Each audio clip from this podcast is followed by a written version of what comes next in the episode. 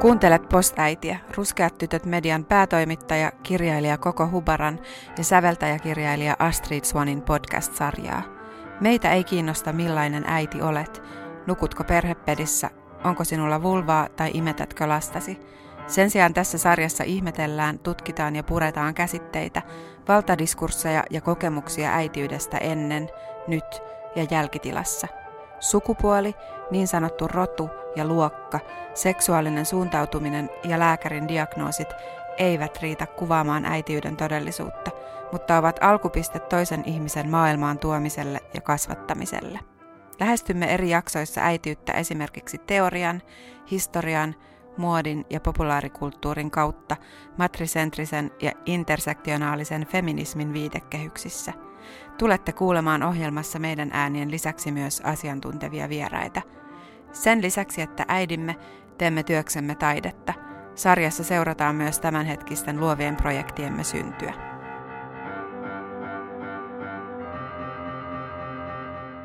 Tervetuloa jakamaan meidän kanssa tämä ihmeellinen äitihomma ja selvittämään, mitä äitiydestä jää jäljelle, jos ottaa pois kaikki materiaaliset odotukset, konstruktiot ja myytit – tai ei ainakaan hyväksy niitä ilman jämerää pureksintaa.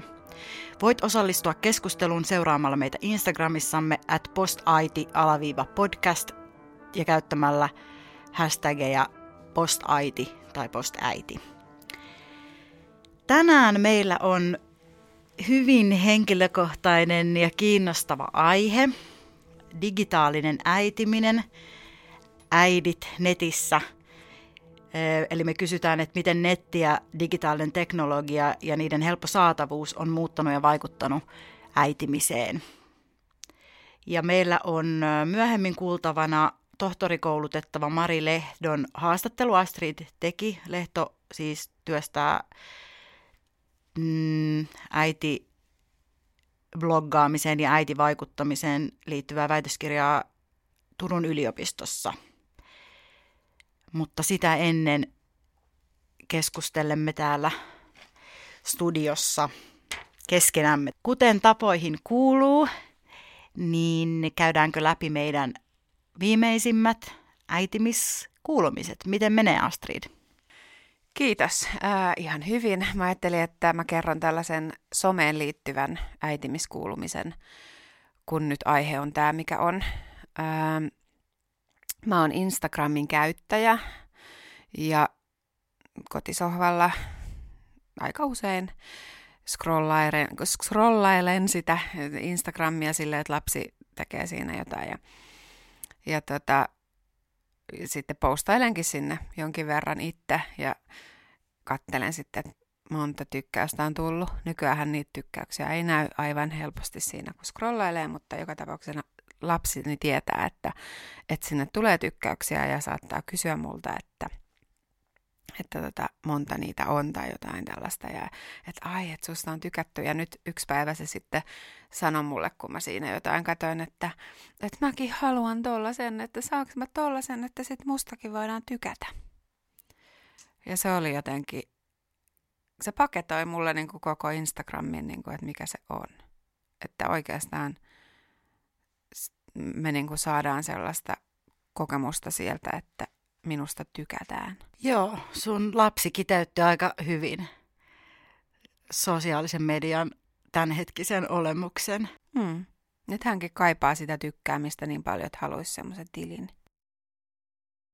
Kun sitä on varmaan nykyään hirmu hankala saada sitä tunnetta niin kuin tosielämässä. Siis tarkoitan semmoista, että, että ihmiset ei vaan sano niin. samalla tavalla kuin ennen.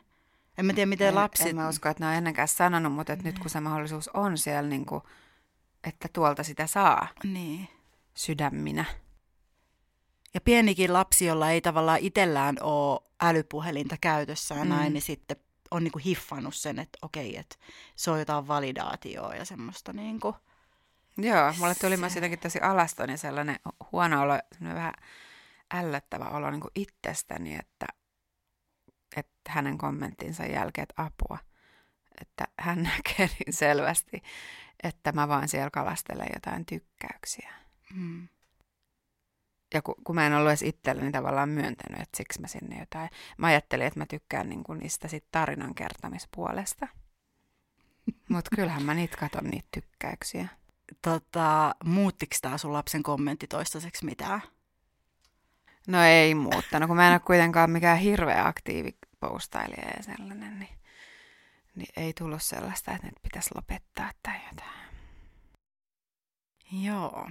Mä lähdin tota, tai on lähtenyt portaittain viimeisten pari vuoden aikana aika lailla kokonaan pois somesta. Ja yksi osa siihen, niin kuin yksi, mi- mihin se liittyy, oli just ehkä toi, että mä kaipasin jotenkin sellaista oikeaa ihmiskontaktia ja oike- niin kuin oikeasta paikasta tulevia kehuja ja, ja sellaista niin kuin myönteistä palautetta. Ja sellaista, että oikeasti mä kerron jollekin kelle mä haluan kertoa mun kuulumista ja sitten kuulen hänen kuulumista. Jotenkin se vuorovaikutuksia, että se palaisi vähän niin kuin, taaksepäin. Mutta ainoa sellainen niin kuin, somekanava, jonka mä jätin itselleni, on siis Pinterest jossa mä käyn siis ihan joka päivä tosi monta kertaa. Se on niin kuin in, Instagram, mutta siellä ei tarvi tykätä eikä kommentoida eikä lukea kenenkään kommentteja. Voi vaan katsoa niitä kauniita sisustus- ja muotikuvia, mitä mä useimmiten sieltä Instastakin niin kuin kaivan. Mutta siellä Pinterestissä tota, mulla tuli vastaan sellainen tosi ihana tämmöinen niin digitaaliseen äitimiseen liittyvä vinkki. Ja se oli se, että, että tota, jotkut jotkut äidit on tehnyt sille, että siitä hetkestä, kun ne on tullut esimerkiksi jo raskaaksi tai, tai kun ne on saanut lapsen, niin ne on perustanut sen lapsen nimessä olevan sähköpostitilin. Siis tuliko tämä siellä Pinterestissä? Joo, joo. Mä myöskin siis vanhemmus kaikki neuvoja sieltä aina kalastelen, siis semmoisia, että miten lapselle pitäisi puhua. Sen sijaan, että sanoo, että rauhoitu, niin sanoisikin, että minä kuulen sinua. En ole vielä kokeillut kertaakaan, koska en muista ikinä niissä tilanteissa, miten pitää lapselle puhua, mutta joka tapauksessa.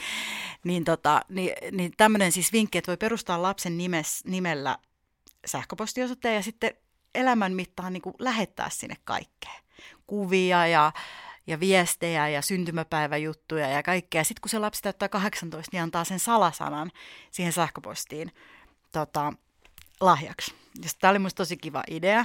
Ja sitten mä rupesin miettimään, että kun mulla on siis sähköpostissa sellainen kansio, mikä on lapsen nimellä, mihin mä aina siirrän kaikkea hänen asioita, että ne pysyy siellä samassa paketissa. Sitten mä ajattelin, että mitä jos mä antaisin sen hänelle 18-vuotis lahjaksi, kun siellä on kaikki leirien kuitit, laskujen kuitit ja isä, hänen isän kanssa käydyt jotkut, niin kuin, että jos mä vien tämän, tämän niin haessa sieltä ja viessä ja nyt on lapsi kaveri synttärit ja voit koostaa lahjan ja kaveri tykkää petseistä ja joku askartelujuttu olisi kiva, tai, tai sitten niinku Vilma-viesteen jotain semmoisia niinku riikäppejä, mitä aina tulee sähköpostiin, niitä ilmoituksia ja tota, näitä päiväkotimaksupäätöksiä ja niinku kaikkea mahdollista Kaikki. Niin. Kaikkea, mä antaisin sen hänelle, että tämä on niinku sun elämä, niin. että tämä on sun digitaalinen arkisto. Niin, niin se on niinku kamala ja ihan kamala ajatus en siis aio. Mutta tällaista kuuluu tänään, että mietin, että jos näin tekisin. Joo. Ja se on kiinnostavaa, koska voihan se olla, että se kiinnostaakin sitä lasta. Hmm. Ja, tai että se on merkityksellinen arkista, vaikka hmm. se ei olekaan semmoinen nostalgiapläjäys. Niin ja mä luulen, että toi on sellainen, minkä, siis mä ehdottomasti aion jatkaa sitä ö, materiaalin keräämistä. Mä, siis siellä on jo siis tuhansia viestejä. Ja ja mä ajattelin, että toi ei ole varmaan niin sopivaa 18-vuotiaalle, joka ei vielä ole saanut tarpeeksi etäisyyttä mm. siihen omaan lapsuuteen ja siihen niin kuin suhteeseen vanhempiinsa ja muodostanut sitä omaa, mutta mä, tom, mä esimerkiksi nelikymppis lahjaksi, niin musta olisi ihana saada mun äidiltä joku tuollainen pläjäys. Kaikki, kaikkia tota, niin papereita, mutta silloin ei ole internettiä vielä keksitty, kun me ollaan oltu vauvoja. Niin, ne on niin kuin paljon pienempiä dokumentteja, mitä meiltä mm. Kyllä. Jään joku neuvolakortti ja se on niin. oikein repaleinen. Kyllä. Mutta että siis varmaan niin kuin arkistoistahan tässä on kyse. Niin, niin on. Nettiäitimisessä. Mm. Mm. Ja jonkunlaisesta semmoisesta tavasta niin kuin säilöä ja tehdä näkyväksi ja keskustella. Mm. Sellaista, mikä ei ennen ole ollut julkista. Mm eikä mikä ei, ei ole myöskään ollut niin, kuin niin arvokasta, että sitä haluttaisiin säilyä. Mm. Mutta sitten toisaalta siihen kietoutuu niin kuin tosi voimakkaasti sellainen niin kuin kapitalistinen ja kaupallinen ja niin kuin semmoinen, että ollaan hiffattu vähän niin kuin, että jossain vaiheessa hiffattiin, että seksi myy, mm. niin sitten jossain kohtaa ollaan hiffattu, että tämmöinen tietynlainen niin kuin äitimiskulttuuri mm. niin kuin myy. Niin, sitä ostaa ne muut niin, äitijät. Me, me muut äitijät. niin. Joo. Tätä, ennen kuin mennään sinne Marilehdon haastikseen, niin puhutaanko vähän aikaa siitä, että sä oot myös ollut äitiblokkaaja? Puhutaan vaan. Niin, sitä ei varmaan niin kuin ihan tosi moni, tai yleensä jos mut yhdistää bloggaamiseen, niin mut yhdistää Ruskeat tytöt mm. blogiin ja sen perustamiseen ja siitä kasvaneeseen mediaan, mutta sitä ennen mulla on ollut useita blogeja, joista ensimmäinen oli liittyi siihen, kun mä ennen lasta lähdin Pariisiin hoitamaan sellaista vauvaa. Ja se kertoi siitä mun olemisesta ja vauvaelämästä siellä. Onko tämä enää missään? Ei, mitkään näistä blogeista ei ole enää missään. Sen, sen jälkeen mä sitten tulin Suomeen ja sain lapsen ja mulla oli sitten sellainen hyvin perinteinen, niin kuin, e, täysin epäkaupallinen äitiblogi, missä mä kävin läpi sitä raskautta niin kuin aika lailla varmaan viikko viikolta ja niitä tuntemuksia ja myöskin jotain sellaista niin kuin materialistista, jotain mitä mä, mä niin kuin hankin ja mikä oli musta kaunista ja, ja jotenkin sellaista, Oliko mitä mä valokuvia? Haluun. Oli valokuvia, joo, mutta ei mitään semmoisia, mä oon siis tosi visuaalisesti täysin lahjaton, niin se ei ollut mitään semmoista, semmoista sellaista blogikuvastoa. Mm, sitten... Ähm, Oliko tämä siis silloin 2011-2012? Joo. Joo. Tämä jatku, hetkinen, mä en ihan oikein muista, mä, mä poistin, nämä on siis poistettu niin, että myös mulla ei ole enää niitä materiaaleja, että mä oon niin poistanut ne kokonaan. Ää, mutta tota, mä muistelisin, että mä jatkoin ensin siihen niin kuin samaan blogiin, mikä oli ollut se vauvanhoitoblogi sieltä Pariisista, mutta sitten mä niin kuin vaihoin sen silleen, että sit, sit mä niin kuin aloitin uuden blogin, joka käsitteli sit vaan sitä mun niin kuin perheen syntyä. Oliko sulla jotain äitiblogi esikuvia tai mistä sä niin kuin keksit silloin, että sä alat blogaamaan siitä pienen lapsen Mä luulen, että, että se on ollut vaan ihan sitä, että kun tota on tullut, saanut tietää olevansa raskaana ja sitten on lähtenyt googlettaa varmaan jotain ihan siis käytännön mä muistan, että ihan eka asia, mitä mä googletin, kun mä olin ulkomailla, kun mä sain tietää, että mä oon raskaana, oli se, että, niin, että mitä mä voin syödä. Mm. Että mä tiesin, että kun on raskaana, niin ihan kaikkea ei saa niin kuin syödä. Että mä, että mä vahingossa syö jotain sellaista, mikä on niin kuin vaarallista sille sikiölle. Ja varmaan niin kuin heti siinä, mä luulen, että heti siitä on niin kuin vaan ne hitit, mitä on tullut Googlesta, on ollut siis jotain blogipostauksia. Mm. Mm. Ja sitten mä oon pikkuhiljaa alkanut löytyä. Ja sitten toinen oli sellainen, että mun syömishäiriön takia mä olin siis lukenut tosi paljon sellaisia ruokablogeja, siis semmoisia, mihin ihmiset postaa joka päivä joka ikisen ateria ja liikunnan ja ja, ja kaikkia terveysreseptejä ja näin, nuor, aika nuoret naiset, niin mulla oli yksi semmoinen semmoisen ravit, mm, tota, pohjois-karolinalaisen ravitsemusterapeutin pitämä sellainen niin kuin real food blogi ja hän tuli raskaaksi. Ja sitten hän siinä, siinä käytiin niin kuin läpi sitä raskautta ja sit sitä niin kuin ravitsemusta sen raskauden aikana. Niin sitten jotenkin sitä kautta mulle avautui sit monia monia muita blogia. Mm. Ensin just Jenkeistä ja sitten mä tajusin, että niitä on myös Suomessa. Tämä kuulostaa tosi tutulta just se, että löytää sen tuossa tilanteessa ne blogit ja sitten, että ne, niistä niin kuin aina seuraa se, että löytää jonkun seuraavan. Joo. Ja sitten musta tuntui varmaan niin kuin, se tuntui niin kuin kivalta ajatukselta. Siihen aikaanhan nuo äitiysblogit ja vauvablogit ja raskaus, niin ne ei ollut siis niin kuin kaupallisia. Ne oli siellä oli ihan muutama, joilla oli niin kuin niitä satunnaisia kaupallisia yhteistyötä, jotka liittyy johonkin ruokaan tai ehkä jokin vaatemerkkeihin tai johonkin brändeihin, siivoustarvikkeisiin. Mm, pesukoneisiin. Joo, ja. tämmöisiä hyvin niin kuin domestic mm. koti, koti niin kuin juttuja. Mutta sitten tota, mm, mut se mun niin kuin mielikuva oli se, että tämähän on niin kuin oikeastaan aika kiva tapa niin kuin jotenkin kronikoida sitä omaa matkaa ja, ja pukea sitä sanoiksi. Tämä on vähän niin kuin päiväkirja. Mm. Tämä on tavallaan julkinen, mutta sitten tämä ei ole mikään sellainen, siihen aikaan se ei ollut semmoista, että, että sit, mulla oli varmaan 50 lukijaa enimmillään. Niin, tai niin kuin kuussa vai viikossa? Tai niin kuin 50 ihmistä, jotka kävi lukea.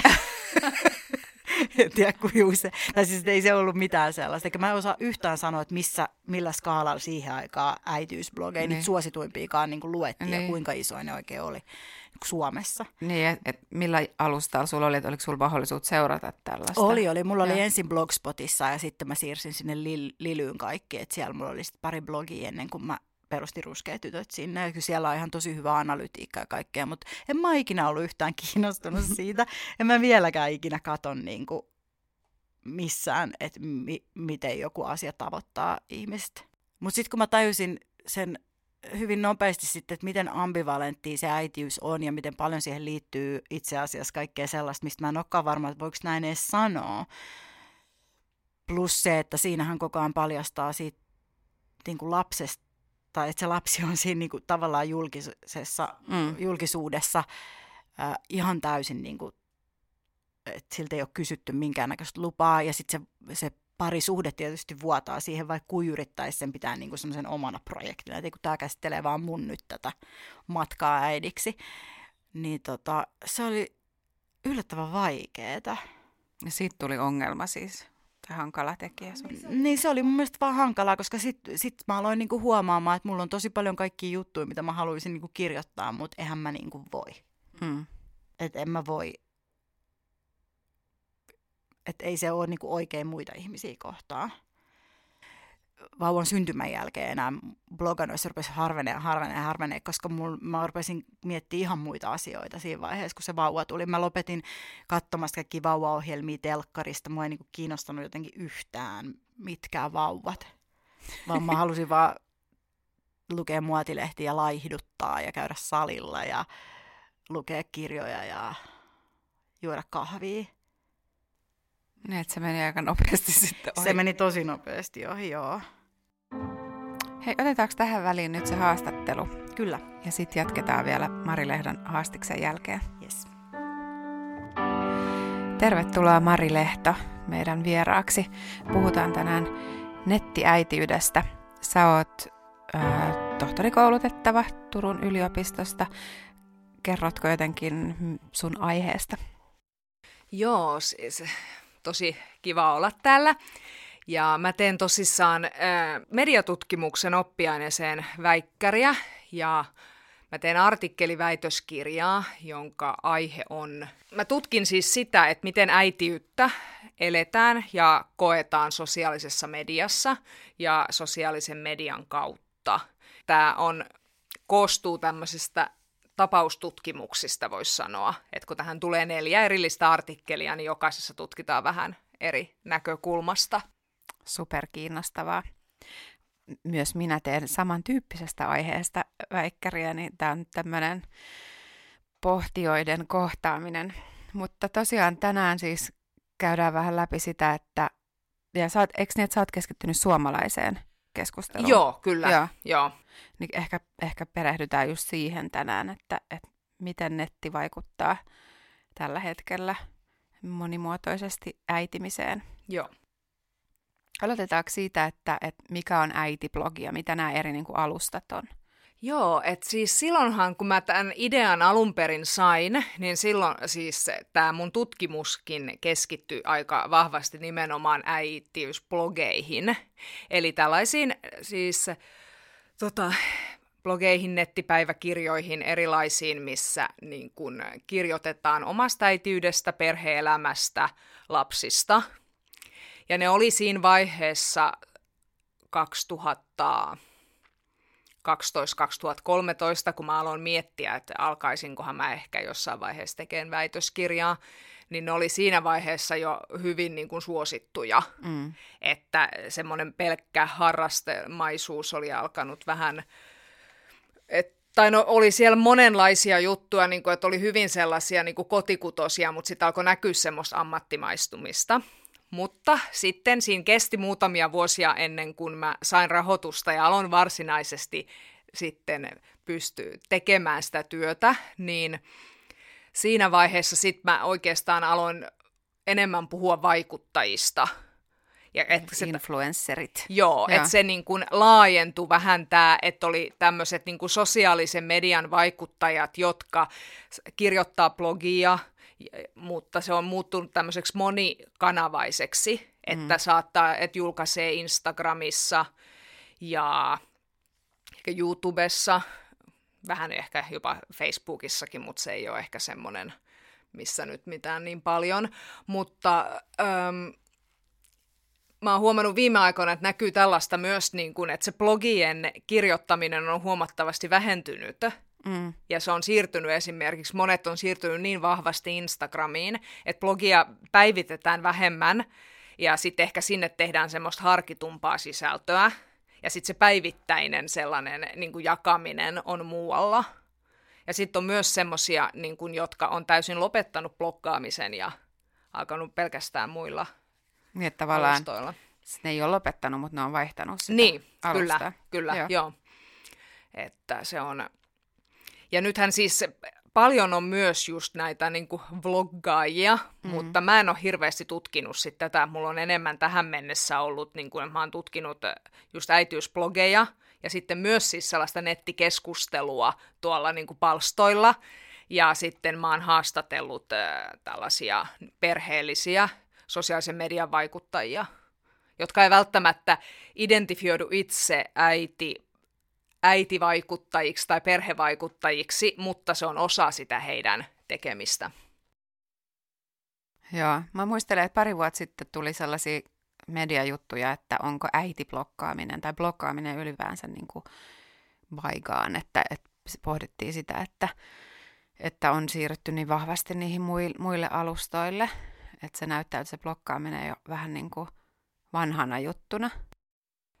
Niin, se on ehkä, että jos ajatellaan, että jossain vaiheessa puhuttiin hirveästi siitä, että, että kaikesta oli tullut liian jotenkin siloteltua, että kun nämä, erityisesti nämä tällaiset tyypit, jotka alkoi menestyä, niin mm. saattoi ehkä, ja niillä oli pysty paremmin laittaa enemmän aikaa siihen tekemiseen, ja valokuvat alkoi olla jotenkin laadukkaampia, ja korkealaatuisempia ja tällaista ja hyvin niin kuin mietittyä sisältöä.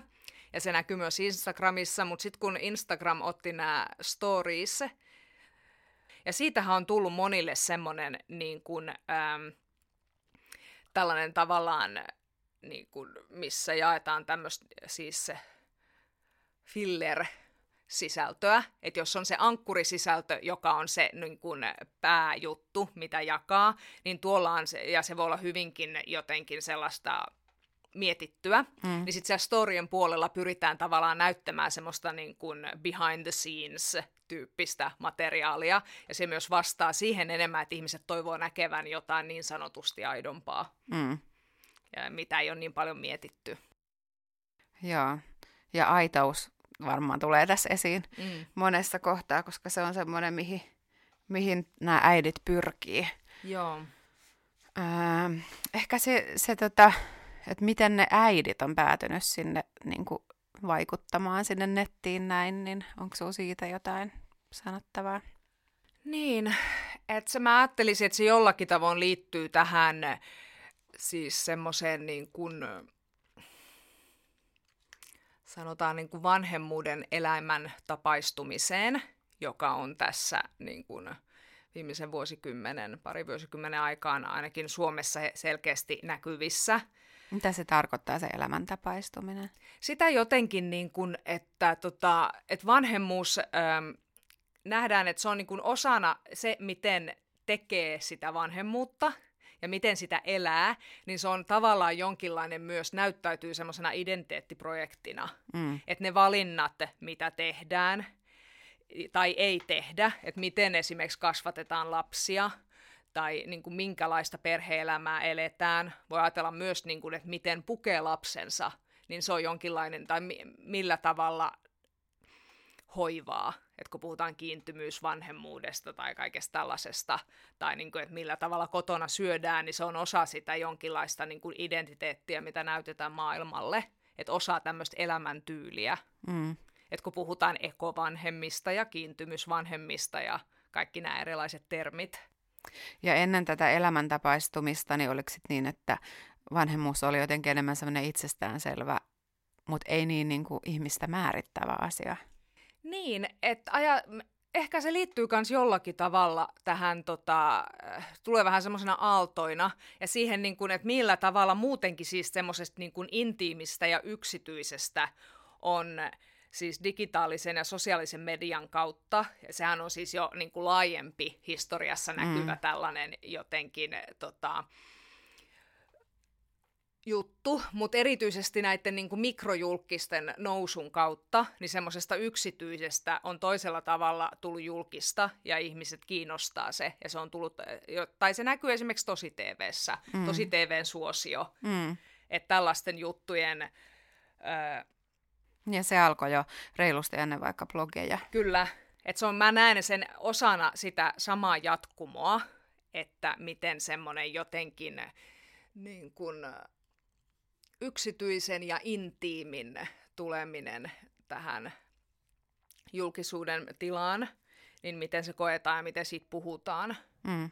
Niin nyt sitten siitä, siitä on tullut sellainen myös, niin kuin, ää, jos ajatellaan vaikka, jos, no miettii nyt jotain Helsingin Sanomia vaikka, ja sitä ää, elämäosuutta siellä, mm. että, niin kuin, että kyllähän se on niin kuin vahvasti näkyy tällainen jotenkin yksityiseen niin kuin elämän tapaan ja elämäntyyliin liittyvän puheen niin kuin, tuleminen.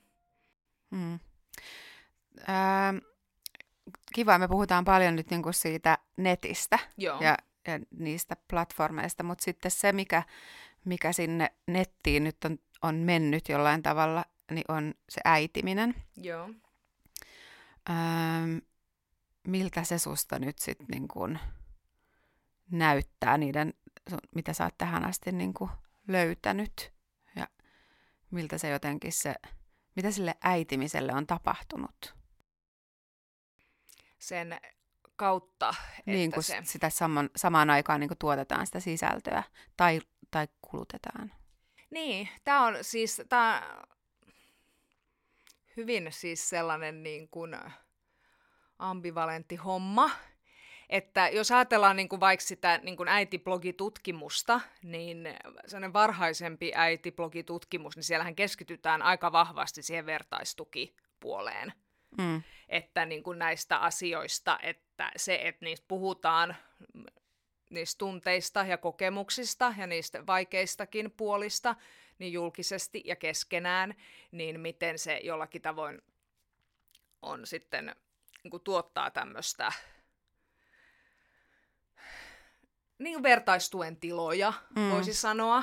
Niin ja sellaista tekstiä tai niin kuin kuvastoa, mitä aikaisemmin ei niin kuin ollut. Että tämä oli tosi vähän. Joo, ja se on niin kuin se yksi puoli siitä, mutta sitten siinä on se toinen puoli jotenkin, että mä, no, mä ajattelen ehkä tällä hetkellä, kun mä kirjoitan artikkelia tällaisesta, siis näistä niin kuin, sosiaalisen median vaikuttajista, joilla, jotka jakaa tätä perhesisältöä, ja mä oon mulla on siinä, niin kun, että mä oon tarkkailu heidän sometilejä ja seurannut ja havainnoinut, ja sitten niiden perusteella sitten me ollaan tavattu ja juteltu, ja mä haastatellut heitä, niin siellä nousee hyvin vahvasti tämä tällainen niin kuin tunnetyön tekeminen. Niin, eli siis tässä on vahvasti, siis jos ajatellaan niin yleensä verkkokeskustelua, et siinähän on myös se niin kuin negatiivinen puoli, että kun puhutaan paljon tämmöisestä niin kuin toksisesta verkkokeskustelusta ja verkkokulttuurista hmm. ja niistä, niin kuin, ja vähänhän aikaa sitten oli just tämmöinen viestintätoimisto, taisi olla manifesto, niin he julkaisi tällaisen kyselytutkimuksen, jonka mukaan, niin oliko se kolmas osa suomalaisista ö, somevaikuttajista oli harkinnut lopettamista, koska se on niin uuvuttavaa se työ, kun joutuu ihan hirveästi tekemään sitä sellaista niin kuin, miettimään jo koko ajan, mitä voi sanoa ja mitä ei ja miten siihen reagoidaan. Niin, niin tämä näkyy vahvasti myös näissä mun haastatteluissa, tämä tämmöinen niin kuin tunnetyö, mitä he tekee, että miten he vastaa seuraajille, miten he reagoi negatiivisiin kommentteihin ja sitten miten he reagoi niihin odotuksiin, mitä esimerkiksi yksi mun haastateltava kertoi siitä, että kun hän erosi, niin seuraajat petty tähän hyvin vahvasti ja syytti hän siitä, että hän on valehdellut koko ajan, kun hän ei ole kertonut tästä. Mm. Ja sitten, Heti. Niin, ja sitten niin kuin, että siellä jollakin tavoin hän kertoo, että miten siinä on semmoinen niin kuin asetelma, että nämä seuraajat tavallaan odottaa, että hän kertoo elämästään reaaliajassa. Mm. Ja sitten kun hän sit, on valmis esimerkiksi kertomaan tällaisesta asiasta, niin sitten ihmiset olettaa, että hän keksi sen viisi minuuttia sitten, että hän haluaa erota. Mm. Että vaikka se on ollut pidempi prosessi, mutta se ei ole semmoinen, mitä on siellä halunnut jakaa. Ja sitten tuli kaikki syytöksiä siitä, niin kuin, että, tota, että me lu- luultiin, että sun perhearvot on toisenlaiset ja tällaista. Eli tässä tavalla se ajatus siitä vertaistuesta sit kääntyy vähän toiseen, Totta. toisenlaiseksi. Mm. Että siellä on myös sit hyvin tämmöistä, että koska äm, on tämmöinen siis äh, käsite kuin kuviteltu yleisö, että tällaiset mikrojulkikset ja some-influencerit, niin nehän ei voi loppujen lopuksi tietää, että kenelle, kuka heitä seuraa, kuka mm. heidän juttuja lukee. Ja heidän pitää niin kuin kuvitella joku semmoinen tietty kohderyhmä, mutta sitten siellä voi olla hyvinkin erilaista porukkaa, ja se kaikki, niin kuin, kaikki on mahdoton miellyttää, Mm. ja sitten ne, sun halutaan, että sun pitäisi olla jotenkin aito, mutta sitten kuitenkin sun täytyy laskelmoida ihan hirveästi, että kun sä haluat, siinä tulee semmoinen niin kuin ymmärrettävästi halu välttää niitä semmoisia paskamyrskyjä. Mm. Ja sitten kun on kyse perhe- ja äitiysasioista, niin nehän menee niin kuin aika vähän toisenlaisella tavalla ihon alle, että jos sit aletaan syyttää näistä asioista. Mm. Oh, se on, se on Mm. hurjaa. Onko muuten tutkinut siis myös niitä kommentteja? Joo, kyllä. Että myös sitä niin kuin keskustelua, Joo. että, että siellä on vahvasti just näkyy ne semmoiset jonkinlaiset niin kuin, ö, odotukset, ja se on hy- hyvin semmoista affektiivista se keskustelu, että kun ihmiset peilaa itseensä ja jotenkin siihen niin kuin omaan kokemukseensa sitä, mitä ne lukee sieltä, Mm. että se on... Joo, mäkin olen törmännyt just siihen affective labor-käsitteeseen, niin kuin, että Mm. sitä on käytetty.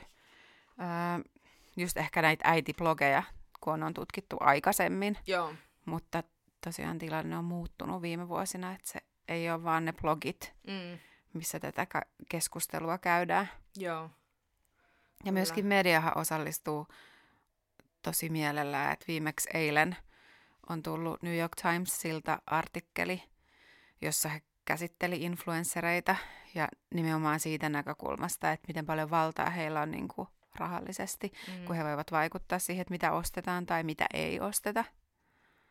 joo, kyllä. Näkyykö toi kaupallisuus myös täällä Suomen äitiblogeissa ja siinä keskustelussa? Joo, kyllä mä puhuin mun haastateltavien kanssa tästä aika paljonkin E- ja miten he itse miettii sitä, että tota, moni myös sanoi, että heillä on aika niin kuin, tarkasti miettii sitä, niin kuin, ei pelkästään, että onko ne valmiita lähtemään joihinkin tiettyihin juttuihin mukaan vai ei, että sopiiko ne itselle, vaan myös, että siinä täytyy hirveästi miettiä sitä, että miten ne otetaan vastaan.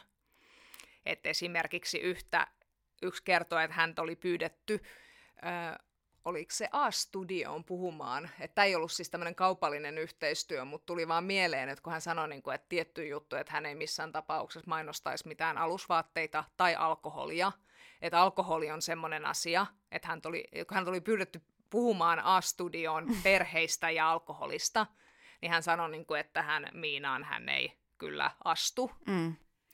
Yllättävän monessa blogissa tälläkin hetkellä muuten mainostetaan alkoholia. Joo, joo. Se tehdään silleen ihanasti, että mulle ainakin tulee semmoinen, että lähettäkää mullekin jotain Joo. champagnea. Kyllä, joo.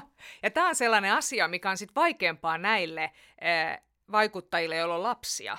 Mm. Koska siis tämä kyseinen tyyppi myös kertoi, että hän on saanut tosi negatiivista kommentointia sinne blogiinsa vaan, että jos on ollut joku uuden vuoden kuva, missä on ollut skumppalasi kädessä, ja sitten lapsi sai sitä kuohu, se, siis jotain niin kuin mehua semmoiseen kuohuviinilasiin, Mm. niin siitäkin syntyi tämmöinen. Joo. Et toisella tavalla, sit kun siinä on näitä tämmöisiä tiettyjä ajatuksia, niin kuin, että kun yhdistetään lapset ja vaikka alkoholi, Mm. niin se on aikamoista tasapainottelua. Niin ja toi, että he miettii kaiken niin kuin, tai että vaikuttaa siltä, että tällä hetkellä niin sitä kautta, että mitä se yleisö Mm. tulee tekemään tai kommentoimaan. Joo, tosi vahvasti.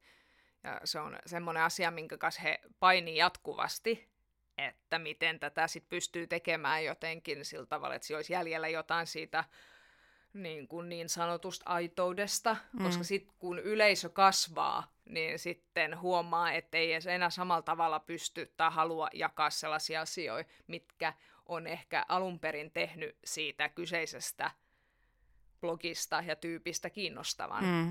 Et Joo. sehän on, mutta nämä kaupalliset yhteistyöt, niin siinähän sitten he itse tämän mun haastattelujen mukaan, niin siellä on aika niin kuin, siis paljon tällaisia erilaisia näkemyksiä, että paljon he miettii sitä, että mikä on ok. Ja monet sanoo sitä, niin kuin, että miksi he mainostaisi jotain asioita, mitä heidän perhe käyttää joka tapauksessa. Mm. Ja sitten yksi taas sanoi sitä, että hän voi niin kuin mainostaa lapsiin liittyviä asioita, mutta hän ei halua enää näyttää lapsensa kasvoja somessa. Ja sitten hän ei halua kertoa henkilökohtaisia asioita. Eli hän voi puhua, hänen mielestä se on, hän koki sen itselleen okoksi puhua tällaisista asioista, jotka liittyy tämmöisiin materiaalisiin asioihin, koska se ei ole henkilökohtaista. Mm. Että se, Siinäkin on varmaan tapahtunut aika iso muutos siitä, että jos niin kuin lähdettiin siitä, että haluttiin just, se netti oli niin kuin paikka, jossa voi käsitellä sitä, mitä samalla tapahtuu siellä kotona. joo, Ja nyt Niin. sitten mieluummin ei käsittele sitä. Joo, joo, siinä tulee vähän just se, että koska toki sitten lukijat myös ö, pettyy siihen, että jos on liikaa sit sitä kaupallista sisältöä. Mm. Että siinähän tasapainotellaan, että, kun on, että siitä on myös sit tullut sellainen ura, ja se on osa työtä, ja sitten jos haluaa tehdä sitä niin kun ehkä päätoimisesti tai edes niin kun aika laajamittaisesti, niin sitten niin kun sillä halutaan ansaita Mm. mutta sittenhän siihen suhtaudutaan huomattavasti tuomitsevammin kuin se, että jos sä sanot, että olen mainostoimissa töissä ja vaikka mainostan tätä lasten vaattimerkkiä ja keksin mainoksia. Niin, kyllä Mm. siis tuntuu, että se median niin kuin yleinen esittämistapa on aika semmoinen, että äitivaikuttajat on kyseenalaisia just siksi, koska niillä on valtaa. Joo, kyllä. Ja tämähän on niin kuin hyvin sukupuolittunut ilmiö. Mm. Että tässähän, niin kuin, että sitähän voisi katsoa myös siitä näkökulmasta, että tässä on kyse naisista, jotka on itse luonut Mm. itselleen niin, töitä. Ja... Siis niin, mun näkökulmasta, kun mä tutkin niin kuin jenkki äitiblogeja lähinnä, mm, niin se on tosi konkreettista, kun ei siellä ole mitään niin kuin vanhempainvapaata aivan. eikä sellaista systeemiä. Joo. Niin, että se on niin kuin, tosi tarpeellinen mahdollisuus ansaita rahaa samalla, kun hoitaa niitä vauvoja tai pieniä lapsia Niinpä, kotona. joo, kyllä. Että se on selvästi semmoinen, ja just semmoinen elämäntapainen valinta. Että jos, niin joo. kuin, jos haluaa kotoilla, niin Joo. sitten se blokkaaminen on tuonut siihen mahdollisuuden. Joo, mutta sehän on aina vähän näissä äityyteen liittyvissä, että siinähän tuntuu usein vaikuttavan kaksi samanaikaista vaatimusta, jotka sulkee toisensa pois. Että sun pitäisi olla lasten kanssa kotona, Mm. mutta sitten sen niin kun, rahan ansaitsemisen ei pitäisi mitenkään liittyä siihen lapseen. Mm. Niin ja tästä päästäänkin tähän moraaliseen paniikkiin, mikä myös niin kuin on käsin kosketeltava mm-hmm. suhteessa niihin äiti-influenssereihin, että kun siellä nyt sitten on ne äidit, jotka on samaan aikaan niin kuin töissä kotona eh, netissä ja Joo. hoitaa lapsia, niin siitä, sitä arvostellaan kovasti, että ne ei ole niin kuin läsnä, niin kuin Joo. säkin olet käsitellyt sitä, että koska ne kännykät on esimerkiksi siinä koko ajan, niin ah, mitkä jotkut linnut tulee ja vie ne. Mm. Ai joo, joo Lapset. tää oli tää, oliko se korppi? Joo, Niin, korppi. korppikampanja. Joo. Joo, mikä oli siis tämmöinen suomalainen, oliko se joku niin kuin sosiaalialan kampanja, Kyllä, joo. Ja si- joo, että jolla varoiteltiin siitä, että miten käy, jos käyttää liikaa älylaitteita. joo, siinä oli myös sit tällaisia niin kuin ihan äh, tuolla ulkomainostusta liittyen, että siellä oli joku tällainen äiti, joka selaili jotain iPadia ja lapsi roikku kattokruunussa. Sehän sai paljon kritiikkiä se kampanja, mutta kyllä se tietyllä tavalla heijasti sitä keskustelua, mitä jatkuvasti käydään mm. mediassa. Niin, ja varoitellaan just niitä mm. äitiä, äitejä. Joo, joo. Että ne ei ole läsnä. Joo, kyllä. Et siis näissä, tämä kyseinen artikkeli, mikä minä ja mun kollega kirjoitettiin näistä, että miten äitien älypuhelinten käyttöä, että miten siitä puhutaan mediassa ja mikä tämmöistä moraalipanikkiä siihen liittyy, niin näissähän lehtijutuissa oli hyvin yleistä, että se juttu saatto, otsikossakin saatto lukea, että vanhempi, mutta sitten jutussa puhuttiin äidistä. Mm. se, niin. Joo. Niin, ei, joo, ei kai kukaan ole hirveän huolissaan isien älylaitteiden käytöstä. Ei. Siis julkisuudessa. Joo. Ja sitten sanotaan, että kun itsekin on koululaisen äiti, niin esimerkiksi jos ajatellaan, että, tota, että samaan aikaan tässä tulee taas tämä niin kuin kaksinaisesti, niin kuin, että kun vedetään kumpaakin suuntaan, että kyllähän se Vilma siellä vilkkuu, ja se Vilma on mun älypuhelimessa. Mm. Ja myös sit mun pitäisi katsoa sitä älypuhelinta, tai mä en näe, että taas huomenna piti ottaa mukaan eväät, kun mennään jonnekin. Mm.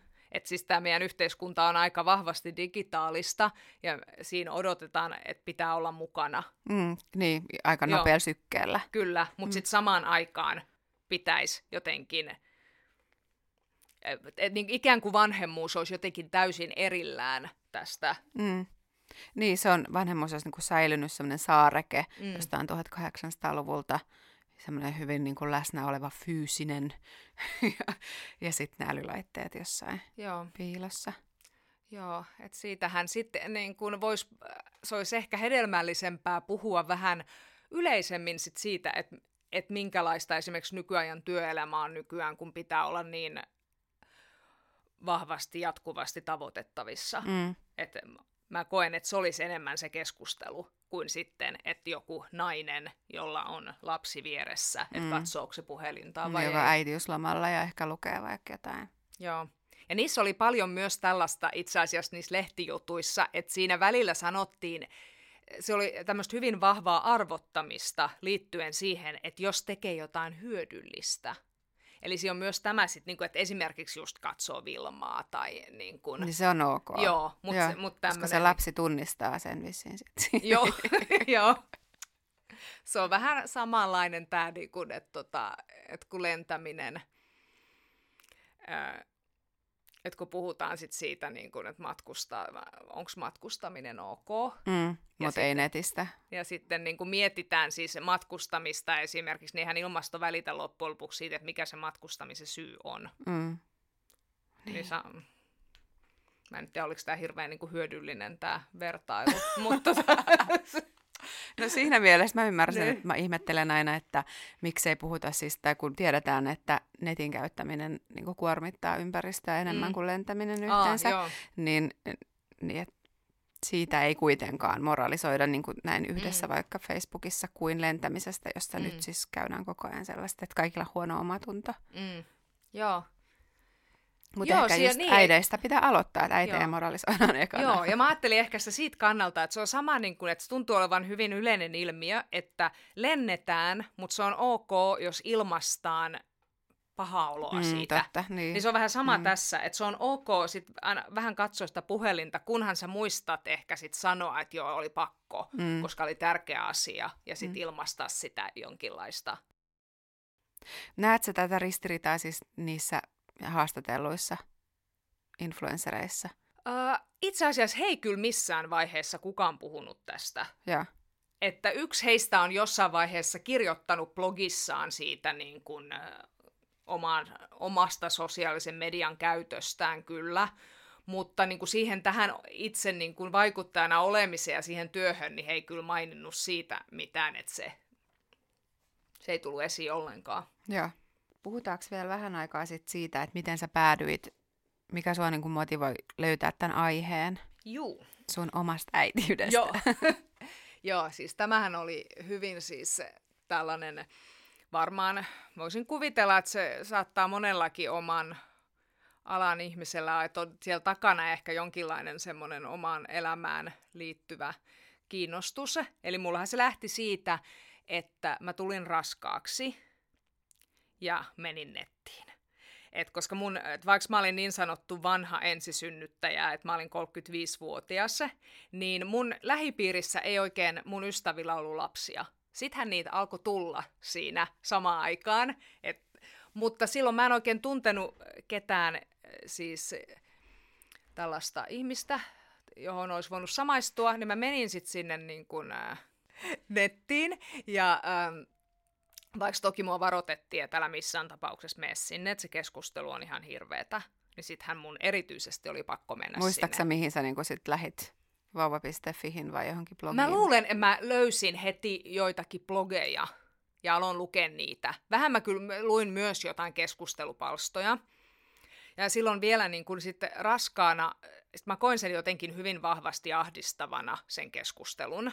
Et mä, et mä, mä muistan sen tunteen siitä, että onkin olemassa joku tämmöinen maailma, missä puhutaan näin ja missä tällaiset asiat on tärkeitä ja mä en halua tähän. Et se aiheutti mulla sitten jo raskaana semmoista niinku vahvaa jotenkin vastustusta.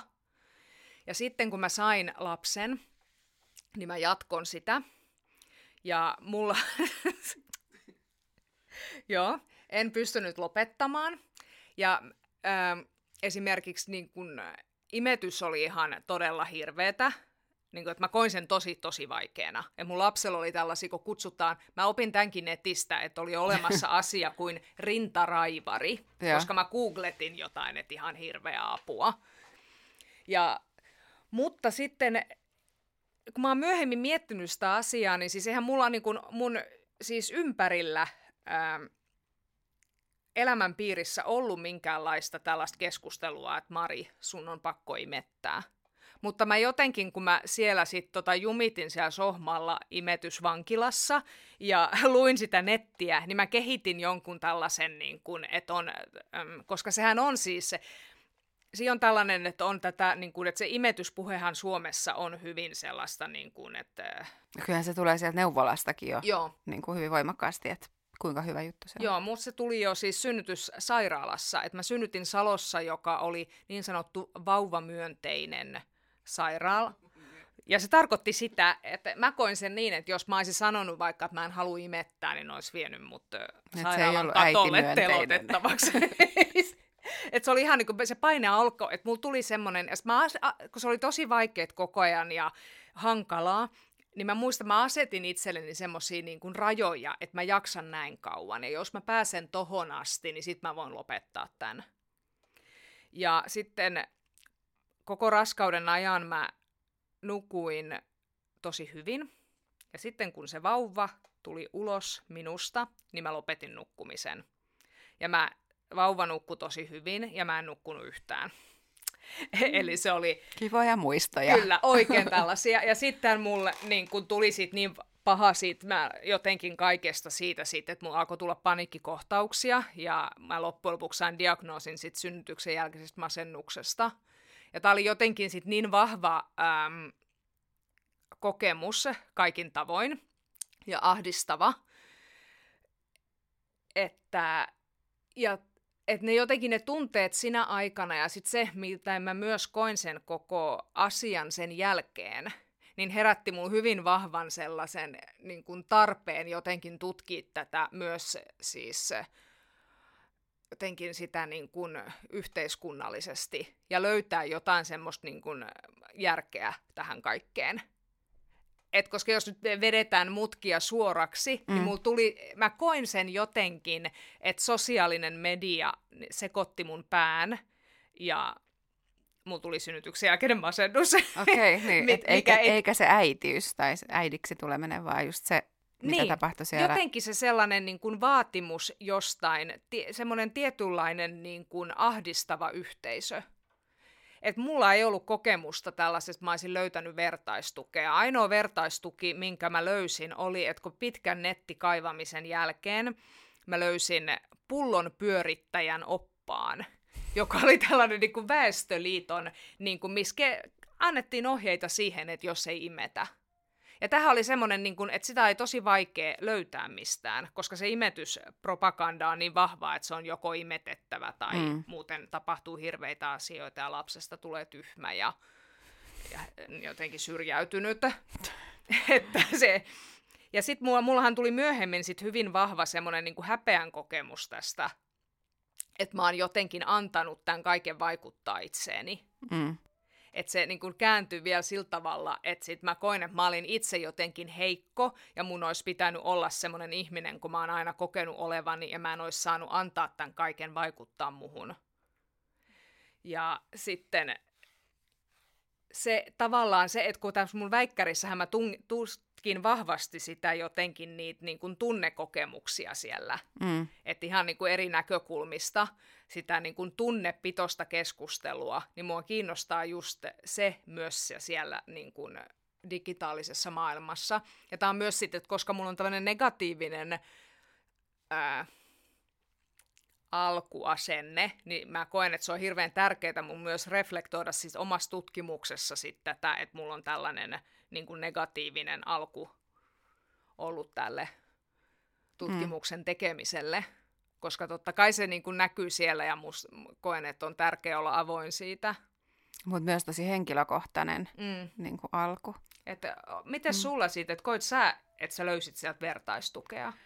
Mäkin siis raskaana ollessani ajauduin sinne nettiin. Ensin varmaan katsoa jotain, että no minkä kokoinen se nyt on se vauva niin kuin aina jotain viikko kerralla, jotain tällaista sisältöä. Joo. Ja sitten jotenkin päädyin johonkin blogiin. Ja mä päädyin heti jonnekin jenkkimaailmaan ja jotenkin etsimään jotain niin kuin käytännön vastauksia johonkin asioihin. Ja sitten niin kuin aloinkin lukea niitä, että, ah, että kiinnostavaa. Mm. Yksi oli ainakin sellainen tosi imetysblogi. Joo. Ja semmoinen silloin niin kuin 2012-2011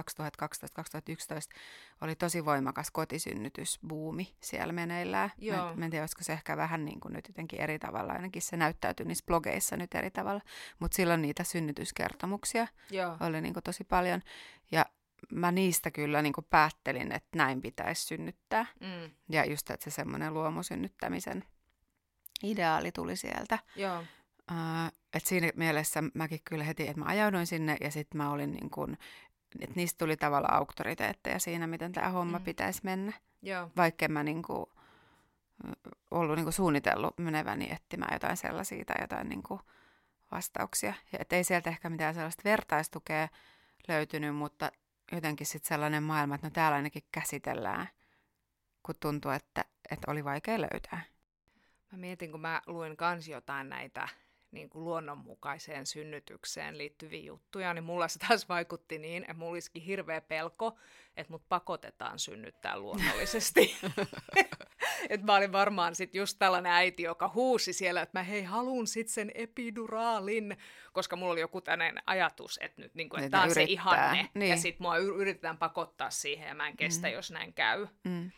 Mutta mikä on kiinnostavaa, että koska siis Mä oon sitten myöhemmin näitä omia digitaalisia jälkiä tutkinut, että mä oon katsonut, mitä mä oon jakanut Facebookissa, ja sitten siinä rinnalla mä oon lukenut mun omia tällaisia niin kuin tekstareita ja WhatsApp-viestejä mun siskolle. Mm. Wow, kiinnostava aineisto. ja siinä on tosi vahva tällainen kontrasti, että siellä Facebookissa mä esitän ihmistä, johon ei vaikuta nämä, että mä haukun tätä keskustelua ja jotenkin siltä ironisesti pilkkaan tätä imetyskeskustelua. Ja minkä mä koin todella ahdistavana ja niin kuin alistavana. Mutta sitten siellä yksityisellä puolella mä kirjoitan mun niin kuin, siskolle sellaisia asioita, esimerkiksi, että mä luulin, että mä olisin immuuni tälle, mutta mä en oo. Mm. Että mun on pakko imettää, että mut pakotetaan siihen. Se raukka yritti vähän jotain, kuka pakottaa. se, et koska tämä oli just tämmöinen, niin että siinä tuli joku siinä, se oli mulle semmoinen siis vahva, ähm, mä oon aina tiennyt, että mä haluan vaan yhden lapsen, jos yhtään. Mm. Ja mä tiesin aina, että se tulee olemaan vaikeeta.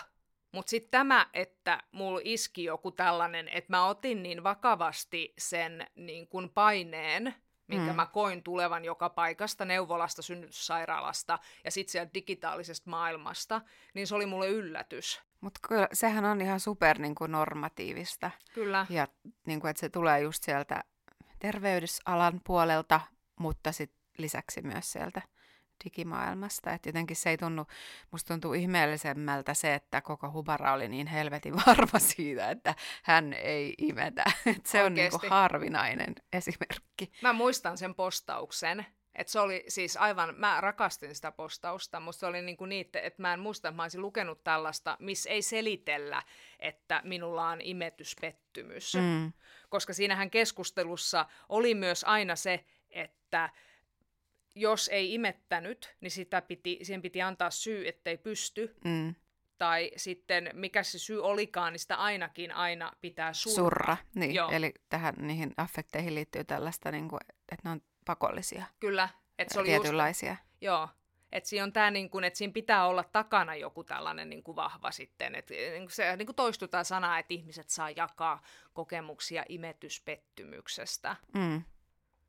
Ja mä ajattelin, että mulla oli enemmänkin imetysraivo. Että musta että mulla oli myös rintaraivari, eikä pelkästään mun lapsella. Mutta onhan se aika absurdia, että ainakin mä koen, että mikään ei valmistanut mua niin kuin siihen äidiksi tulemiseen. Mm. Si, niin kuin kaikki koulutus ja kaikki niin kuin elämänkokemus, niin eihän ei sillä ole mitään tekemistä sen kanssa, kun sitten Joo. tulee äidiksi ja ne jutut, mitä siihen liittyy.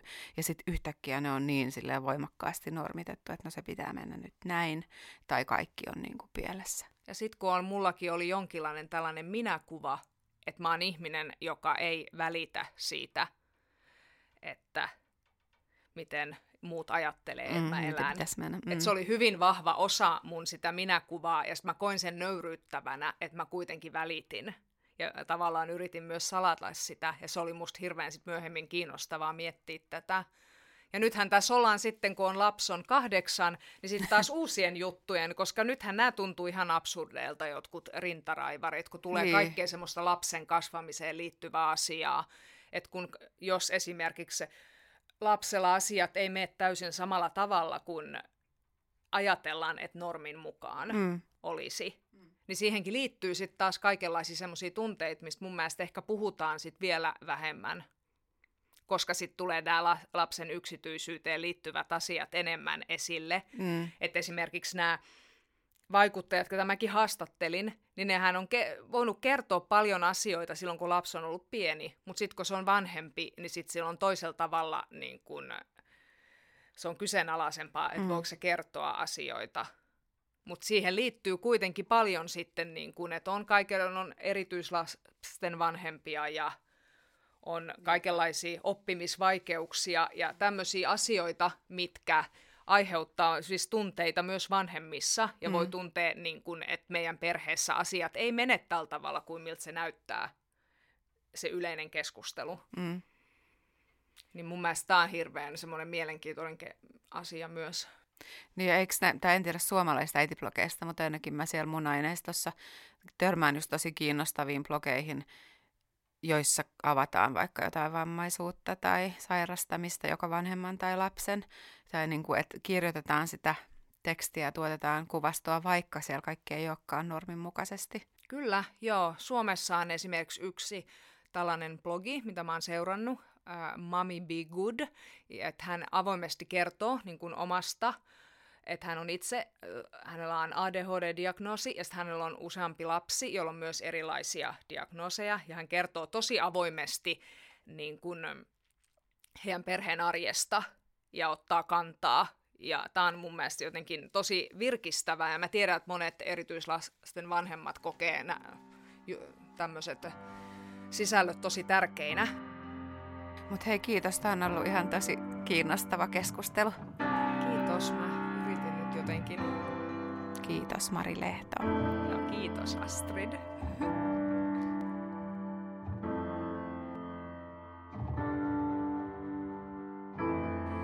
Ja siinä kuulimme väitöskirjatutkija Mari Lehdon haastattelun. Olipa oikeasti tosi antoisa ja hyvä. Ihan hirveästi kaikkea, kaikkea, kaikkea jäi käteen. Yksi, mikä minusta oli muuten ihan oikeasti aika ihana oli toi niin kuin omien mm, viestien ja so- somepresenssin käyttäminen niin kuin aineistoina ja siihen palaaminen. Niinpä se kuulosti hyvältä metodilta. Joo, se on tosi kiinnostavaa. Kaikki tuollaiset au- auto etnografiset ja tuollaiset mm, metodit on tosi kiinnostavia sitten varsinkin, kun niitä oikeasti käytetään tolleen akateemisesti. Niin, ja ne on niin kuin just, että mitä, mi, mitä mahdollistuu tai mitä some mahdollistaa tuollaista ihan erilaista arkistointia ja sitten sen kattomista. Niin aineiston, aineiston keruu tai aineiston syntyä, niin. kumuloitumista.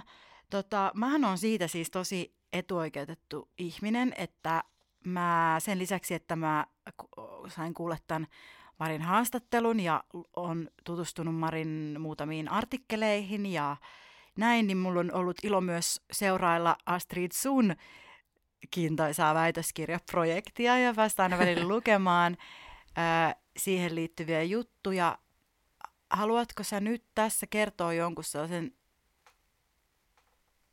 ö, tiivistelmän siitä, missä sä meet sen kanssa vai hypätäänkö suoraan niin.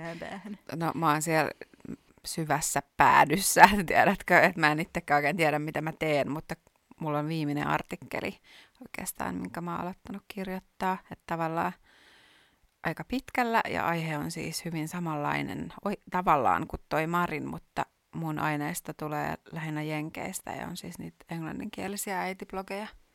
Ja ne on nimenomaan blogeja, ei some. Joo, mä oon rajannut vaan niihin blogeihin. Joo. Tota, mä luin sun sellaisen yhden artikkelin, jossa sä toit tällaista käsiteparia. Korjaa sit, jos mä oon väärässä, kun mä, mm. mä vasteen tätä gradua, niin mä en oikein tiedä, miten nämä tohtori-ihmiset niinku keskustelee näistä asioista. Mutta sulla oli siis tällainen äh, käsitepari kuin mother ja da, da, daughter. Just niin. Eli ei tytär, daughter, vaan mm. M hei, kautta, kautta viiva other ja D kautta viiva other. Eli Joo. D other. Niin tota, siinä mulle, niin kuin, mä luin sitä artikkelia, se oli siis, mä, mä kerron kaikille kuulijoille, että se oli niin kuin tosi far out. Joo, se siis, julkaistaan tammikuussa. sitten voitte kaikki mennä tutustumaan siihen. Se, on siis, se oli tosi upea, koska se näytti mulle sen, että mihin kaikkeen niin kuin semmoinen akateeminen ja tutkimuksellinen teksti venyy mutta se toi, niinku, käänteisesti näytti mulle sen, että miten poliittista ja yhteiskunnallista ja olennaista ja merkityksellistä tämä koko äitiblogiskene on. No kiitos, mahtavaa, jos se näytti myös sen. Se näytti sen. Se näytti sen, että, että se ei ole vain meidän niin kuin henkilökohtainen tarve niin kuin siinä hetkessä, joka on siis, se on itsessään jo siis tosi iso syy, se, että, että tulee äidiksi ja haluaa jokaisen hetken säilöä ja haluaa jotenkin tehdä siitä selkoa itselleen, koska se on niin valtavaa mm. ja niin, niin kuin yliluonnollista. Äh, mutta sitten siinä on tämä toinen ulottuvuus on jotenkin se, että mä jonkun aikaa sitten, kun mä keskustelin kirjallisuuden tutkija ja kirjailija Ebba Witt Bradströmin kanssa omasta kirjasta ja hänen kirjasta ää, vuosisadan rakkaussota. Mm. Niin tota, me puhuttiin vaan siitä, että miten niin kun aina feminismi keksitään aina niin se pyörä alusta asti uudelleen. Tulee aina uusi sukupolvi, joka sitten niin vähän niin kuin dumaa sen edellisen mm. sukupolven tekemän suuren työn ja sitten aloittaa, että ei kun me tehdään tämä nyt paremmin ja me tehdään tämä oikein. Ja tämähän ei ole siis mitään sellaista, että naiset olisi jotenkin tyhmiä ja me ei niinku tajuttaisi rakentaa jo olemassa olevia asioiden päälle, vaan tämä on siis selvästi tällainen patriarkaalinen niinku taktiikka meitä vastaan. Mm. Ja tota, mä ainakin näen nyt tässä siis sekä tuon Marin artikkeleita lukeneena, että erityisesti tätä sun artikkeli lukeneena, niin sellaisen jonkun mahdollisuus, että tässä on jotain sellaista niin kuin sen vastustamista, kun netti on ääretön ja se on tietyllä tavalla ikuinen, jos en mä itse valitse poistaa sitä materiaalia sieltä. Mm. Ja jotenkin se tekee äitimisen ja feministisen työn niin kuin häivyttämisestä vaikeampaa. Totta. Joo, niitä yhteyksiä syntyy niin kuin tahallisesti, mutta myös vahingossa siellä, että se on semmoinen niin kuin verkosto, joka koko ajan, tai rihmasto, joka koko ajan niin kuin elää. Kyllä. Ja niitä yhteyksiä syntyy yllättäviinkin paikkoihin, vaikka niin kuin hierarkisesti. Kyllä, just näin. Ja että sillä tavalla kaikenlaisia agendoja ja intentioita tietyllä tavalla voi olla, mutta vähän niin kuin toi Marikin puhuu siitä kuvitteellisesta yleisöstä, Mm. niin se vaan on jotenkin sellaista, että, että, että lopulta se on hyvin orgaanista ja sitten se tapahtuu niin kuin silleen, ei, ei, sitä ei voi niin kuin suunnitella ja strategisoida loputtomasti. Ei niin. Eikä se arkisto tapahdu samalla tavalla arkistoiden kuin miten se on tapahtunut. Mulla esimerkiksi on siis päiväkirjoja, tekstejä ja lehtijuttuja ja kaikki mä oon niin kuin arkistoinut ne laatikoihin, siis fyysisinä papereina. Mm. Ja sitten on tietysti arkistot, mitkä on niin kuin tiedostot niistä, sähköiset tiedostot. Niin nehän menee ihan eri tavalla kuin Joo, sitten se Jos digitaalinen. niitä niin kuin lukisi, niin. Niin. kyllä, niin niiden kanssa myös niin kuin oleminen on hyvin erilaista kuin sit lukee vaikka jotain blogiarkistoa. Kyllä. Se, se ei ole pelkästään, että sä tavallaan aloitat uusimmasta vanhimpaa. Mm. Kun mä ainakin on arkistoinut omat juttuni, niin kuin, että siinä edessä on se vanhin ja sitten sinne niin kuin, Mm. ne on niin kuin pystypäin ja sitten ne menee sinne. Sä niin kyllä kuin, järjestelmällinen Mä ihminen. tiedän, mä vähän ärsytän itseäni. Tänään on kuultu kansioista sähköpostissa ja Mä nyt tiedän, tää, joo, tota, nyt kun mä ku, niinku, kuulen itseni puhumassa tästä, niin mä oon vähän huolestunut, mutta ehkä mä tämän ohjelman jälkeen sitten käyn sitä läpi. Mutta kerro nyt siitä sun artikkelista ja kerro siitä, siitä, siitä käsiteparista. Tämä on piinallinen kysymys, koska se käsitepari mother-daughter on niin, kuin niin semmoinen liikkeessä oleva, mutta mä siis yritin kehittää just tähän niin kuin mun tutkimukseen liittyvää siihen, kun mä, mikä mua on alkanut niin kuin kiinnostaa tässä näiden vuosien tutkimusta tehdessä, niin aikana on se, että mikä on niin kuin materiaalisen ja digitaalisen suhde ja mitä sille äitimiselle tapahtuu siinä, niin kuin, kun liikkuu näiden moodien välillä tai elää molemmissa. Niin sitten mä kehitin tällaisen, että siitä ensinnäkin, että se mother on, siinä on se viiva M ja O välillä, että siinä on myös se other, ää, ja sitten, että se liukuu yhtä kirjainta vaihtamalla se digitaaliseksi. Ja tätä niin kuin, mä kuvailen siinä artikkelissa muun muassa sellaisena niin kuin tajunnanvirtarunona yhdessä, yhdessä kohtaa, missä sitten tulee kaikkia muita merkityksiä M ja D esimerkiksi. Ja sä keksit mulle yhden hyvän democracy lisää sinne. se ei päässyt artikkeliin mukaan, mutta, mutta siis niin, mä siis yritän niin kuin käyttää tavallaan luovaa kieltä ja sitten teoriaa kehittääkseni niin kuin ymmärrystä siinä, että mitä tapahtuu, kun liikkuu sen materiaalisen ja digitaalisen välillä. Ja se on niinku todella ää, semmoinen, tai siis, että mä jopa, kun mä luin sitä artikkelia ja niinku, hiffasin sen, mitä sä sanot, niin sitten mulla tuli niinku semmoinen olo, että niin, että miksei tätä kukaan sanonut aikaisemmin, koska tämähän on juuri se liike, jota me tehdään, ja se on hyvin arkinen liike. Ja, ja, se, ja sitten siihen, ja tohon liittyy mun mielestä myös niinku niin iso semmoinen niinku äitiyttä ja naiseutta kontrolloiva elementti on se, että kuinka sitä on niinku demonisoitu sitä, että kun nainen on niinku jossain digitaalisessa maailmassa tekemässä jotain, Mm. niin siis Niin ne Marin tutkimukset näyttää hienosti, joo, kyllä. Ja että kukaan ei ole huolissaan just niinku isien ö, tota, kännykän käytöstä, tai ainakaan siis yhtään samassa mittakaavassa. Öö, ja sitten, niinku, että miten sille ei ole annettu niinku nimeä ja sanaa sille liikkeelle aikaisemmin, mitä me ollaan niinku tehty tässä kuitenkin parikymmentä vuotta jo n- Mm. netin niinku, a- arkipäiväistyessä.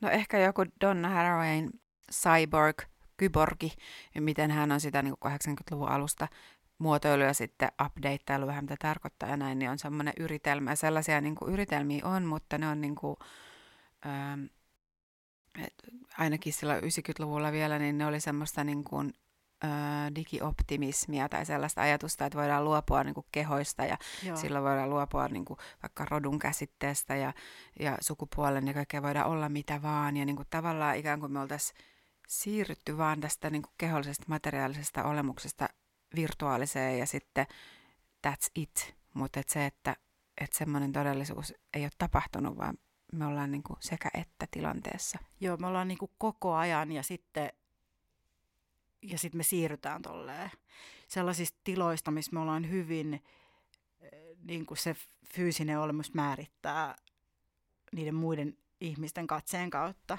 Mm. Mutta sitten se, mikä mun mielestä on tosi kiinnostavaa vielä, on se, että siellä virtuaalimaailmassa, missä periaatteessa ihmiset niin kuin ei näe, niiden ei tarvitsisi nähdä meitä eikä tietää mm. meistä mitään, niin sitten me ei kuitenkin itse markkeerataan siellä koko ajan niin kuin erilaisia tämmöisiä statuksia ja normeja. Mm niin kuin vaikka Insta-kuvien ja postausten niin kuin myötä.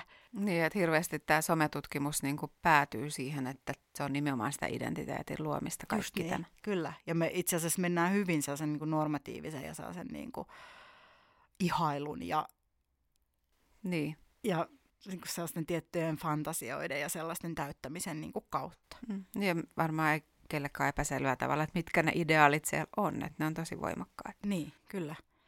Ja ja mitä enemmän siihen liittyy lapset ja perhe, niin sitä voimakkaammin, niin kuin sitä vähemmän sieltä niin kuin karsiutuu pois kaikki sellainen vaihtoehtoisuus ja rönsyily. Mm. Että sitten vielä lapsettomana naisena voi joitakin sellaisia vasta tarinoita niin kertoa, mutta sitten kun siihen tulee se lapsi ja perhe ja kaikenlaiset erityisesti niin heteronormatiiviset jutut, niin sitten mm. Sit se supistuu tosi pieneksi. Mm. Ja ettei kellään ole enää mitään tarvetta sellaiselle, että me ollaan roduttomia ja ruumiittomia virtuaaliolentoja, vaan että et me, me ollaan niinku luovuttu siitä ajatuksesta. Niin, kokonaan. aika nopeasti niin. oikeastaan. Niin. Mm. Se on mun mielestä äärimmäisen kiinnostavaa, että nämä teidän väitöskirjat toivottavasti tulee avaa sitä keskustelua laajemmin ja jotenkin niin, sit, Suomessakin. Niin, mm. Suomessa ja sitten jotenkin sitä, että kun me ollaan, me, me halutaan niin kuin kertoa itsestämme sitä tarinaa, että me ollaan tällaista tosi niin kuin digitaalista ja virtuaalista kansaa ja me ollaan kaikki vaan koko ajan netissä ja me kaikki niin kuin toteutetaan siellä itteemme ja demokratia on niin kuin sitä myös Suomessa vahvasti, että jokaisella on niin kuin mahdollisuus osallistua erityisesti niin kuin netin ja somen kautta siihen keskusteluun, niin että että näiden teidän ja muutamien muiden niin kuin väitöskirjojen kautta jotenkin pystyttäisiin vähän kriittisemmin ehkä tarkastelemaan sitä, että mitä se niin kuin oikeasti on. Että noi on niitä erilaisia ihanteita ja ajatuksia, mitä meillä on, mutta mitä siellä todellisuudessa tapahtuu. Mm. Että voi olla, että siellä ei tapahdu oikeasti kauheasti mitään niin merkittävää, niin. tai että sitten sieltä tapahtuu jotain tosi poliittista ja tärkeää. Mm. Niin, se mikä mikä musta on kiinnostavaa äitiblogeissa myös on se, että miten niistä tuli, niin kuin säkin kuvailit tämän jakson alussa, että sä menit sinne, kun sä olit raskaana ja googlaat jotain ja sitten sä heti päädyt niihin äitiblogeihin, niin niistä on tullut niin kuin viimeisen kymmenen vuoden aikana semmoinen niin kuin normittava tietopankki tai mm. semmoinen, että niillä on tosi paljon valtaa. Mm. Ja ne, mä, ja ne määrittää sitä äitiyttä, äitimistä nimenomaan. Että, ja se on aika niin kuin silleen kritiikittömästi tavallaan tapahtunut. Ja mä, it, mullakin on se kokemus, että just raskaana niin päätyy sinne äitiblogeihin, niin ei siinä kohtaa tullut mieleen jotenkin, että niin mikäs, että pitäisikö mun lukea näitä tai jotain, vaan oli tosi avoin niin kuin sille, että täältä tätä tietoa nyt löytyy, mikä tuntuu, että sitä ei niin kuin ollut tarjolla. Muuten, niinpä. Mm. Ja sitten mä mietin sellaista, niin kuin, mä en osaa nyt ihan pukea tätä varmaan sanoiksi, mutta että kun suurin osa äideistä on naisia, ja suurin osa naisista kasvatetaan, ö, vaan sosiaalistetaan ajattelen niin, että meillä ei ole mitään valtaa. Ja sitten musta tuntuu, että aika monet äitimisbloggaajat ja sellaiset niin perhe- ja vanhemmuusbloggaajat ää, ei tunnu tunnistavan ollenkaan sitä valtaa, joka niillä on, ja sitä positioa, joka niillä on siinä keskustelussa. Ja mä hyvin pitkä ajattelin, että no, että kun se on semmoista pinnallista, materialistista, kapitalistista niin kuin bisnestä, se koko influencer-maailma, että se johtuu vain niin kuin siitä, että niillä ei ole niin kuin kiinnostusta pohtia tätä asiaa niin kuin multa kantilta, mm. ja että se on niiden elanto, mutta mä mietin, että kuinka paljon siinä on vaan sitten semmoista, niin kuin, että, että siis vilpittömästi todella monet äidit ajattelee, että tämä on vaan tätä mun henkilökohtaista äitimistä ja tämä ei ole, niin kuin, tälle ei ole tavallaan mitään Niin, et, niin, erottaa sen poliittisen täysin. Niin, mm. että kun meidät kasvatetaan niin kun ajattelemaan, että se kaikki mitä me tehdään on vaan täysin epäpoliittista ja epärelevanttia. Ja sitten siitä kasvaa tuommoinen mieletön ilmiö ja Mm. Vähän niin kuin semmoinen, no hir- monsteri on vähän väärä sana, siis tosi väärä sana, mutta joku semmoinen niin iso juttu. Joka määrittää sit sitä äitimistä tässä Tosi ajassa. paljon. Niin. Mulle tuli tosta mieleen se, että mä kuuntelin Dolly Partonista kertovaa Dolly Parton's America podcast. Ja se oli siis varmaan eka tuotantokausi tai joku, niin kuuntelin sen.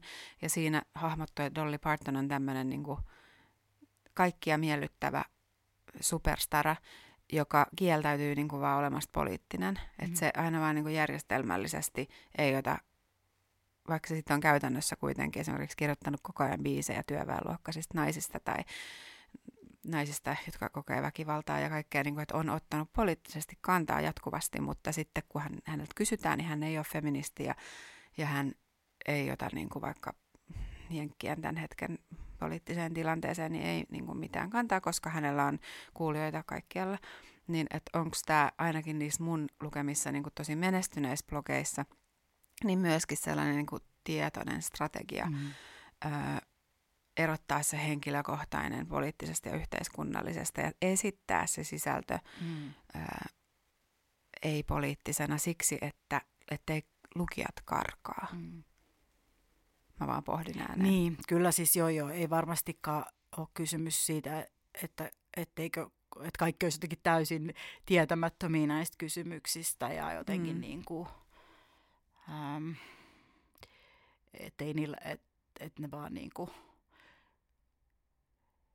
ei ikinä olisi jotenkin tullut siihen pisteeseen, että olisi pohtinut niitä asioita, mutta sitten mä mietin samaan aikaan, että jos katson isäblogeja ja ää, miesten kirjoittamia blogeja, niin niille ei myöskään aseteta sellaisia vaatimuksia eikä kysymyksiä. Se on vähän niin kuin se sama, mitä Roxanne Gay kirjoitti siitä tota, Lena Dunhamista ja Girls-sarjasta. Sitten kun se, se sarja tuli, niin yhtäkkiä kritisoitiinkin, että tämä sarja on valkoinen ja mm. esittää New Yorkin jotenkin omituisessa valossa, kun ei ole yhtään mustia eikä ruskeita ihmisiä. Ja sitä ennen on tullut niin kuin 10 000 miesten tekemään New York-sarjaa, mitkä on ollut ihan yhtä niin kuin epä, mm. uskottavia ja epätodellisia, mutta ei kukaan aseta niitä vaatimuksia miestekijöille. Niinpä. Mm. Ja, se, ja siitä sen takia niin kuin jotenkin, mä oon ollut ennen siis itse hyvin jotenkin ehdoton sen suhteen, että että tämä on tällainen äitiblogi, tämä on tällainen äitiblogi, ja tämä on nyt tämmöinen materialistinen ja kapitalistinen, ja tämä on nyt tällainen ja tämmöinen hippi, ja tämä on näin. Ja nyt mä niin kuin jotenkin ajattelen niin, että, että mä haluan, että ne kaikki pysyy ja, ja jatkuu ja kehittyy ja niitä ei pyyhitä eikä poisteta, koska se on niin kuin, siinä on koko meidän tämä aika ja koko meidän tämä niin kuin muodostuu niiden kaikkien naisten tekemästä mm, tai kaikkien kyllä. äitien tekemästä työstä. Mm. Ja se on niin kuin äärimmäisen arvokasta ja historiassa niin kuin jotenkin tosi poikkeuksellinen aika. Mm, niin on. Ihan siis ennen kuulumaton. Täysin. Ja se, mikä mua niin kuin kiehtoo, tai miksi mä lähennes tutkii noita, niin on ne narratiivit, mitä ne äidit tai äitiät siellä kertoo ja miten ne niin kuin tuottaa samalla kun ne toimii äitiin, niin ne tuottaa koko ajan sitä tarinaa ja sitten ne reagoi siihen omaan tarinaansa.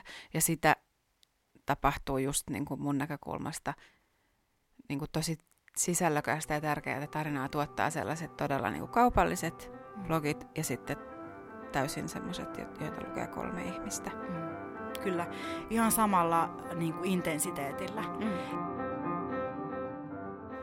Mutta meidän olisi varmaan aika sanoa nytten joulukuun ja marraskuun yhteispodcast podcastin osuudelta. Kiitos. Ja Kiitos. mites me jatketaan tammikuussa? Onko meillä jotain suunnitelmia? Meiltähän on tulossa vielä muutama jakso ensi vuoden alkupuolella. Kyllä. Muun muassa tavataan meidän lapset. Mm. Keskustellaan mustasta äitiydestä Ai niin, yes. Suomi-kontekstissa. Ja sitten toivottavasti jotain rakkauteen liittyvää, joka on mun lempiaihe. Mutta joululoman jälkeen varmasti tulee Joo, kaikkea upeata. kyllä. Ja pahoittelumme, että marraskuu meni säkissä. Mutta niin se meni varmasti teilläkin. Aivan. Kiitos. Kiitos koko. Kiitos myöskin meidän ihanat kuuntelijat. Teidän kommentit ja kysymykset ja muut viestit ovat aina tervetulleita ja niitä voi laittaa esimerkiksi Instagramin kautta postäidille tulemaan. Tämän ohjelman on äänittänyt ja editoinut Astrid Swan. Käsikirjoituksen on suunnitellut ja toteuttanut Astrid Swan ja koko Hupara. Ja koko ohjelmaa on tukenut Taike. thank you